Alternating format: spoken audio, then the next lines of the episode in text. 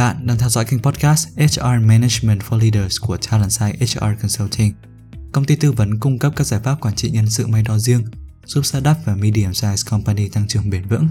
Kênh podcast này là nơi bạn có thể lắng nghe các góc nhìn, kiến thức thực tiễn về quản trị nhân sự, giúp doanh nghiệp xây dựng chiến lược con người một cách hiệu quả, tạo lợi thế cạnh tranh trên thị trường. Nếu quan tâm tới chủ đề trên, đừng quên theo dõi kênh podcast của chúng tôi, cũng như gửi các câu hỏi thông qua website hoặc hòm mail của Talent Site.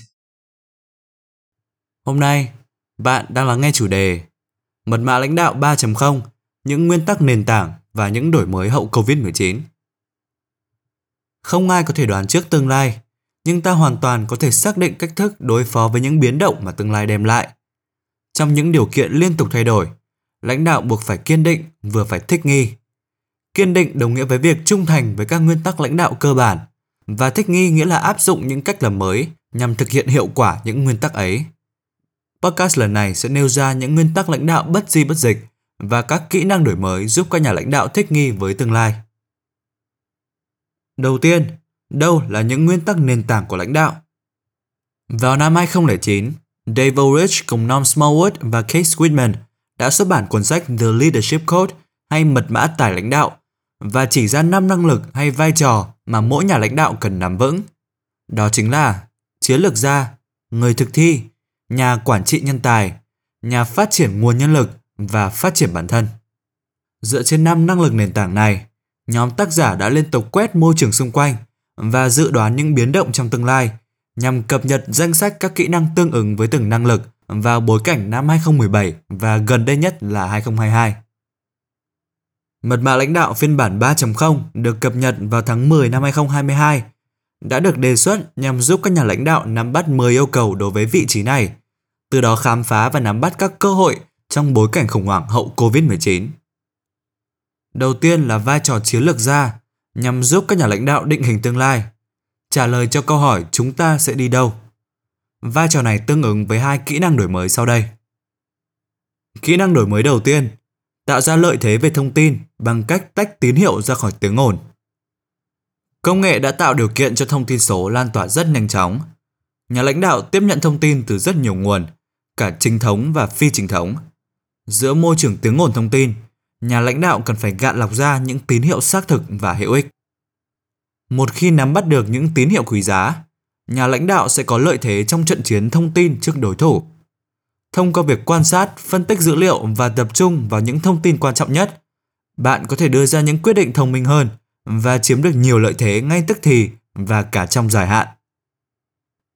Kỹ năng thứ hai, khai thác sự không chắc chắn. Khi các cuộc khủng hoảng ập tới, nhà lãnh đạo sẽ phải đối mặt với sự không chắc chắn. Bạn không hiểu rõ diễn biến sẽ ra sao và làm thế nào để ứng phó một cách dứt khoát. Những nhà lãnh đạo thất bại trong khủng hoảng thường vì một trong hai lý do sau đây quá lạc quan hoặc quá bi quan.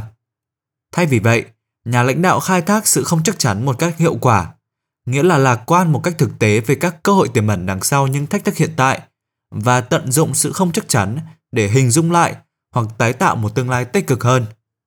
Bằng cách này, bạn có thể chế ngự và đối mặt thẳng thắn với sự sợ hãi, hình dung về một tương lai tốt đẹp hơn, sau đó điều chỉnh kỳ vọng và thử nghiệm một cách nhanh chóng. Hãy cùng chuyển sang vai trò thứ hai, người thực thi, nhằm giúp các nhà lãnh đạo thực hiện thay đổi và trả lời cho câu hỏi làm thế nào để chúng ta đi tới mục tiêu. Vai trò này bao gồm hai kỹ năng đổi mới sau đây. Kỹ năng đổi mới thứ ba, tạo ra văn hóa doanh nghiệp phù hợp, tức xây dựng từ ngoài vào trong nhằm tạo ra giá trị.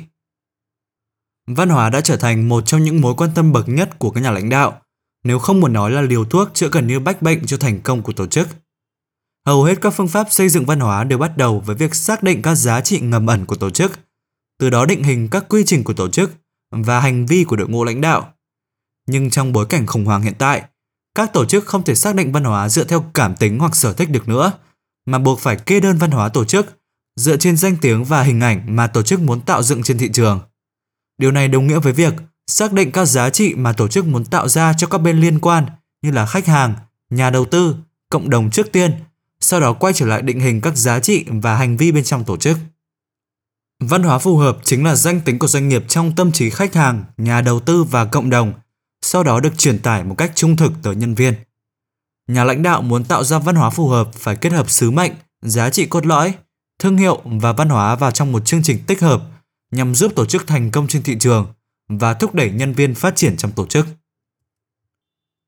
Kỹ năng đổi mới thứ tư, phân tích dữ liệu để đưa ra quyết định hiệu quả. Xu hướng phân tích dữ liệu để đưa ra quyết định đã không ngừng thay đổi trong nhiều năm vừa qua. Trước kia, doanh nghiệp sử dụng các thông tin benchmarking trả lời cho câu hỏi chúng ta đang ở đâu so với chuẩn ngành nhằm phát huy điểm mạnh và cải thiện điểm yếu hoặc thông tin best practice nhằm sao chép các sáng kiến hay trên thị trường. Tuy nhiên, hai phương pháp này để mô tả các kết quả và hoạt động đã xảy ra trong quá khứ mà không giúp doanh nghiệp đưa ra các quyết định đầu tư chính xác nhằm đạt được các mục tiêu kinh doanh trong tương lai. Thay vào đó, những nhà lãnh đạo đổi mới cần đưa ra kết quả mong muốn đạt được trước tiên, sau đó tìm ra lời giải cho câu hỏi chúng ta nên làm gì để đạt được kết quả đó thông qua phân tích dữ liệu để dự đoán kết quả của các sáng kiến tiềm năng và đưa ra các quyết định lựa chọn. Cùng chuyển sang vai trò thứ ba, nhà quản lý nhân tài. Vai trò này giúp các nhà lãnh đạo gắn kết nhân tài và trả lời cho câu hỏi ai sẽ đồng hành cùng chúng ta, bao gồm hai kỹ năng đổi mới sau đây. Kỹ năng đổi mới thứ năm, cá nhân hóa trải nghiệm nhân viên. Trải nghiệm làm việc tại nhà giữa đại dịch đã ảnh hưởng tới những người lao động theo những cách rất khác nhau. Thông thường, ta thường mặc định rằng những nhân viên trẻ thành thạo công nghệ sẽ ưa thích môi trường làm việc trực tuyến hơn.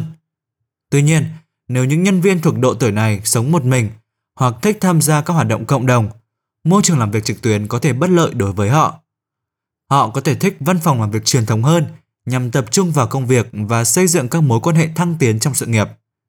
Vì vậy, bạn cần thể hiện sự nhạy cảm và phản ứng nhanh chóng với những mong muốn đa dạng của nhân viên nhằm giúp họ tìm thấy ý nghĩa trong công việc.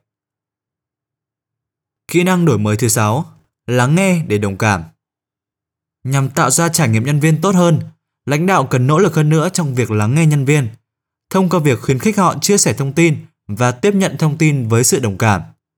Những nhà lãnh đạo đồng cảm phải gạt đi mọi định kiến trong suy nghĩ của mình và hành động nhằm giúp nhân viên cảm thấy được trân trọng vì khả năng và tiềm năng của họ. Từ đó chắc chắn nhân viên sẽ làm việc và đóng góp hiệu quả hơn cho doanh nghiệp. Cùng chuyển sang vai trò thứ tư, người phát triển nguồn nhân lực. Vai trò này giúp xây dựng thế hệ kế cận và trả lời cho câu hỏi ai sẽ tiếp bước chúng ta, bao gồm hai kỹ năng sau đây. Kỹ năng đổi mới thứ bảy, khuyến khích nhân viên xây dựng thương hiệu cá nhân của riêng họ. Những nhà lãnh đạo giỏi thường có những câu chuyện cá nhân đáng để kể và họ kể chúng rất hay. Nhưng những nhà lãnh đạo vĩ đại giúp những người xung quanh tạo ra câu chuyện của riêng họ.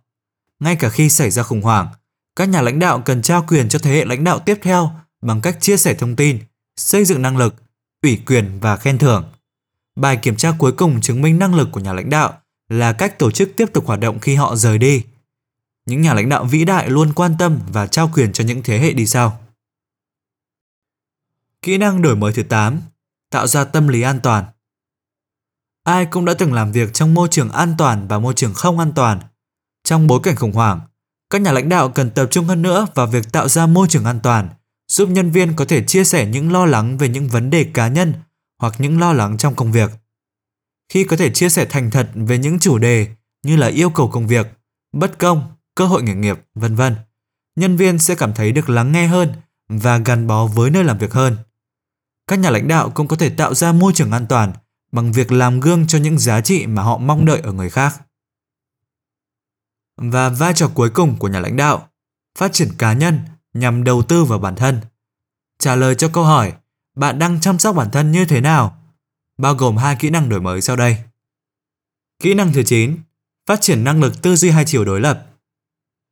Những nhà lãnh đạo có khả năng tư duy hai chiều đối lập hiểu rằng mọi sự vật hiện tượng đều có hai mặt giống như thuyết âm dương trong triết học Trung Hoa. Âm dương đối lập nhưng âm dương cũng tương hỗ, trong âm có dương và trong dương có âm. Vì vậy, họ trân trọng ý kiến của người khác, biết cách đưa ra quan điểm khác biệt một cách khách quan và tôn trọng, cũng như khuyến khích tư duy khác biệt đột phá nhằm tìm kiếm phương án chung hiệu quả nhất. Trong các cuộc khủng hoảng, những nhà lãnh đạo này học hỏi từ quá khứ nhưng cũng dự đoán và tạo ra những gì cần thiết cho tương lai. Họ cũng đánh giá cao tư duy khách quan, khoa học cũng như tập trung cho kết quả cuối cùng. Và kỹ năng thứ 10 cũng chính là kỹ năng cuối cùng, minh bạch và đổi mới. Cuối cùng, các nhà lãnh đạo cần làm gương cho các hành vi mà họ kỳ vọng ở những người xung quanh. Khi nhận ra sức mạnh của phong cách lãnh đạo hợp tác, tức phong cách lãnh đạo khuyến khích nhân viên tham gia hoặc đóng góp ý kiến vào các quyết định của công ty. Một nhà điều hành cấp cao đã tuyên bố rằng tôi sẽ yêu cầu các nhà lãnh đạo của tôi thực hành phong cách lãnh đạo này. Sai rồi, bạn không thể yêu cầu sự hợp tác và tham gia của nhân viên, mà chính bạn cần làm gương trước tiên. Bạn cần khuyến khích và trao quyền cho cấp dưới đưa ra quyết định. Từ đó hành vi này mới có thể lan tỏa khắp tổ chức. Sự thật là, các nhà lãnh đạo phải làm gương cho những gì mà họ muốn người khác trở thành, hiểu ra hoặc hành động. Những nhà lãnh đạo ngôn hành bất nhất sẽ gây ra hoài nghi và đánh mất sự tôn trọng của nhân viên. Giữa khủng hoảng, các nhà lãnh đạo cần làm gương cho sự minh bạch và đi đầu trong tinh thần đổi mới để thành công. Cảm ơn vì đã dành thời gian lắng nghe và tham khảo podcast của chúng tôi. Bạn biết đấy, dù là tìm kiếm cơ hội tăng trưởng, triển khai chiến lược mới hay tập trung giảm thiểu chi phí vận hành hoặc chuyển đổi hoàn toàn văn hóa doanh nghiệp, bạn đều cần một đội ngũ tài năng có tính cam kết cao để hiện thực hóa các mục tiêu trên. Nếu cần bất kỳ sự hỗ trợ nào để giải quyết các vấn đề liên quan đến nguồn nhân lực, đừng ngần ngại liên hệ với chúng tôi thông qua website Talentside HR Consulting Services và cũng đừng quên ủng hộ chúng tôi bằng cách để lại góp ý và đánh giá trên kênh podcast. Chúc bạn một ngày làm việc hiệu quả và tràn ngập niềm vui.